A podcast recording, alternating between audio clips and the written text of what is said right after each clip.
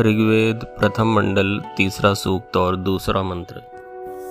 अश्विना पुरुदंससा, नरा शवीरया धिया धिष्णया वनतम गिरह।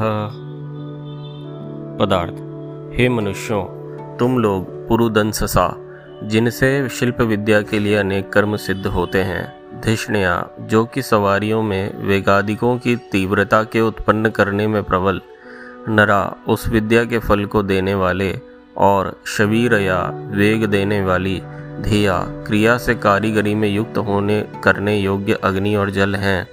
वे गिरह, शिल्प विद्या गुणों को की बताने वाली वाणियों को वनतम सेवन करने वाले हैं। इसीलिए इनसे अच्छी प्रकार उपकार लेते रहो।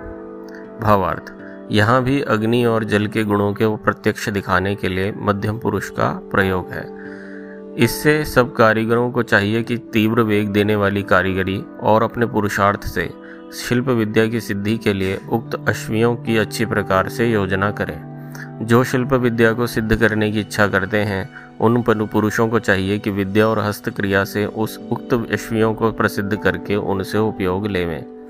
सायणाचार्य आदि तथा विलसन आदि ने मध्यम पुरुष के विषय में निरुक्तकार के कहे हुए विशेष अभिप्राय को न जानकर इस मंत्र के अर्थ का वर्णन अन्यथा किया है। इस मंत्र में पिछले मंत्र के का ही कंटिन्यूएशन है। पिछले मंत्र में जैसे हमने बात की कि अग्नि और जल के संयोग से कैसे फोर्स उत्पन्न होती है इस मंत्र में कहा गया है, उसी फोर्स का उपयोग हम शिल्प विद्या या इंजीनियरिंग के माध्यम से हम इस प्रकार से करें कि जो लोगों को एक स्थान से दूसरे स्थान तक पहुँचाने वाले हों। अब ये कैसे संभव है? ये संभव किसी यान या किसी व्हीकल के द्वारा ही संभव है। अर्थात ये है कि उस व्हीकल में हम इस सिद्धांत का प्रयोग करके इसको इस तरह से बनाएँ कि जितनी सवारियों को ले जाना है, उतनी सवारियों को वहाँ से हिलाकर ले जाने के लिए मन मुताबिक गति के लिए हम उसके अंदर उतनी फोर्स पैदा कर सकें। और इसके लिए बहुत आवश्यक है कि जो भी व्यक्ति अपनी शिल्प विद्या या बुद्धि से ऐसी मशीन का निर्माण करेगा वह अच्छी तरह से समझने योग्य हो कि मुझे कितनी फोर्स चाहिए कितने लोगों को ले जाने के लिए। तो यह जो शिल्प विद्या की जो आ, का जो विज्ञान है इसके लिए यह मंत्र इंगित करता है कि अपनी इस विद्या को जो व्यक्ति अपने कार्यों में प्रयुक्त करता है, जो, किस, किसी ने अगर शिल्प विद्या के माध्यम से ऐसा कोई यान बनाया है तो उसको अन्यों तक भी पहुँचाए। जैसे कि आजकल होता है, जिसको मॉडलिंग कहते हैं।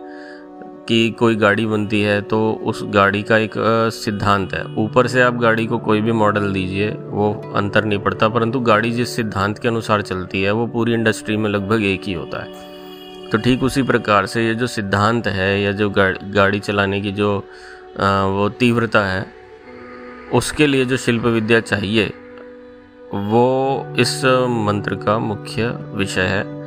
और इससे एक चीज़ और भी हमें समझ में आती है कि यह मंत्र यदि वेद के द्वारा हमको ये प्रेरित, प्रेरणा दे रहा है कि हमें ऐसे यानों का निर्माण करना है तो इसका अर्थ यही है कि हमें ऐसे ऐसे यानों का निर्माण करना चाहिए जिससे कि हम देश देशांतरों में पहुँच सकें।